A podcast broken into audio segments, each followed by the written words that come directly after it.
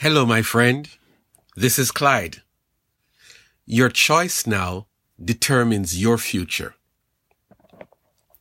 Psalm 1.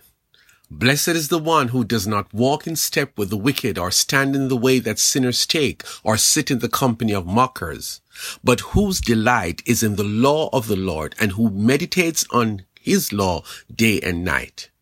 That person is like a tree planted by streams of water, which yields its fruit in season and whose leaf does not wither.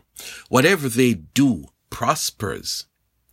Not so the wicked. They are like chaff that the wind blows away. Therefore, the wicked will not stand in the judgment, nor sinners in the assembly of the righteous. For the Lord watches over the way of the righteous, but the way of the wicked leads to destruction.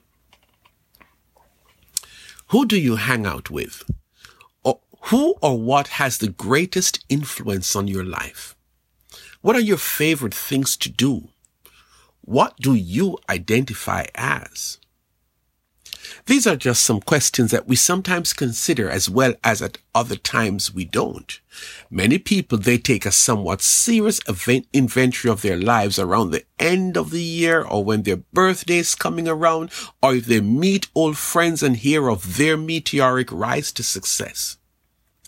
Whatever the occasion, whenever you do that, we each need to engage in self-evaluation as often as we can. Today we're looking at a text that is directed at you, the individual. We don't know who wrote the text, but the content is very deliberate. The writer presents two pictures of a life, of a person. But in his presentation of this person who could well be you or me, the writer identifies the effect of people and things on your life and leaves you to decide which course you want to take. Bear in mind that there are only two outcomes. The individual who prospers or the individual who perishes. So now, come with me, let us take a closer look. The first brand of influence has to do with people. The people you hang out with. He calls them wicked, sinners, mockers. Hmm, strong language. In other words, this writer is saying, you show me your company and I will tell you who you are and where you're heading. He is saying that it is detrimental to your well-being to be hanging out with people who are not good for you you know your parents must have told you this or your teachers. People whose lives are characterized by negative behaviors. People who do not represent godliness and righteousness. Hold up. Please don't knock me for using Bible language. Let us just stay on track. Then he speaks of the opposite. He said that you would be better off if you are influenced by the Bible, God's playbook for the game of life.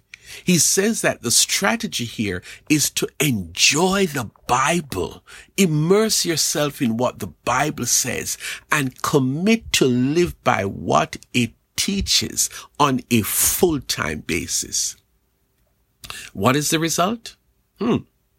The person who makes the Bible his main influence the writer says the person who bases his life on what the Bible teaches, that that guy will prosper. That person will do well in life. That person will thrive. Do you get it? He says that the one who lives by what God teaches, people will not be able to miss the truth evidence of your life. They will see it all over you that you're doing well. On the other hand, the person who is influenced by negative people will live a life of struggle, will live a life of suffering and frustration, will lose out in the end. It's a grim picture, but in other words, over time, he says that you are destined to go down, down, down if you allow wicked sinners and mockers and all those kinds of people to pour into your life. He says if you identify with that crowd or live by their standards, your end is not going to be good. The writer does not tell you what to do or which choice to make. He knows you're smart enough to understand what the text is saying. He leaves it up to you to make the right choice. Making that choice is not always easy, but the writer says before you make the choice, look down the road and ask yourself the question, how do I want to finish? I am sure you want to finish strong and in a good position. So now, I have a strong feeling that you have some decision to make. You have a choice to make. Could I just give you a hint? Choose to live by the Bible. Choose to live by what God teaches.